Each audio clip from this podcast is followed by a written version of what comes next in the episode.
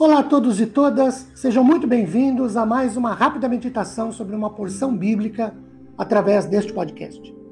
Meu nome é Ricardo Bresciani e eu sou pastor da Igreja Presbiteriana Filadélfia de Araraquara, igreja esta, situada na Avenida Doutor Leite de Moraes, 521, na Vila Xavier.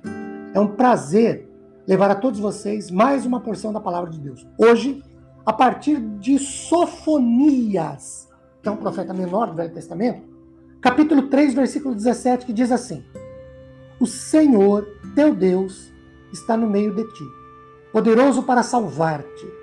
Ele, te, ele se deleitará em ti com alegria, renovar-te-á no seu amor, regozijar-se-á em ti com júbilo.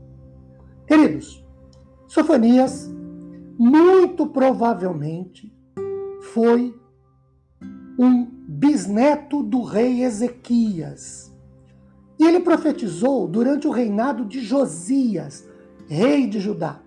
Sofonias capítulo 1, versículo 1 dá essa ideia.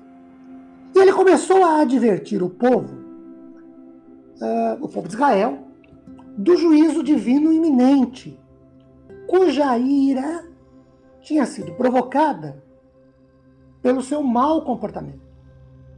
Aqui no capítulo 3, 17, que lemos, profeta apresenta pelo menos três grandes verdades sobre o relacionamento de Deus com o seu povo, ou com aqueles que o servem, que o seguem, que professam fé na pessoa do Senhor Deus.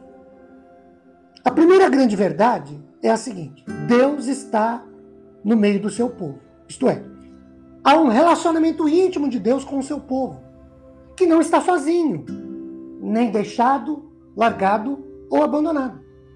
O Deus Criador, o Deus Todo-Poderoso, autoexistente, é um Deus presente, que caminha, que está no meio do seu povo, que vive e convive com o seu povo e que não o deixa.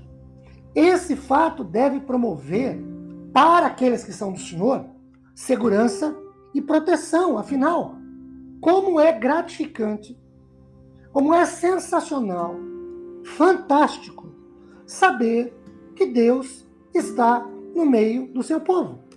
Essa é a primeira grande verdade. E isso deve trazer alento aos nossos corações. A segunda grande verdade.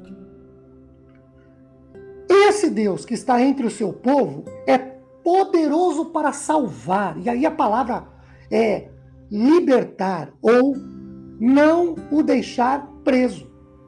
Segundo a história, Israel foi a única nação que, levada cativa por uma outra nação,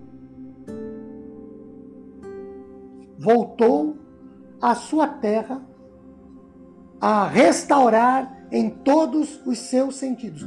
E isso aconteceu, pelo menos, duas vezes ao longo da história. A primeira,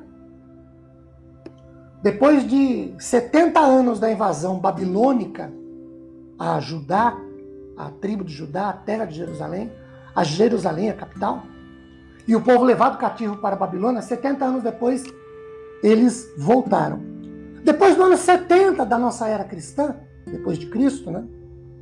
Quando o general, o imperador Tito, imperador romano Tito, invadiu Jerusalém e dispersou, eles voltaram, voltaram em 1948. A terceira grande verdade: esse Deus que está entre o seu povo é poderoso para salvar ou libertar, ele se deleita ou tem prazer e contentamento em estar, viver e conviver com o seu povo. Ou seja, não é um peso para Deus, e em contraste com algumas divindades da mitologia grega, não é um peso para Deus relacionar-se com o seu povo. É um motivo de alegria. Então, vejamos. Primeiro, Deus renova seu amor direcionando-o a seu povo. Deus se regozija nisso e com isso, ou estar no meio do povo, do seu povo, Deus tem alegria, tem júbilo em viver com o seu povo, povo eleito.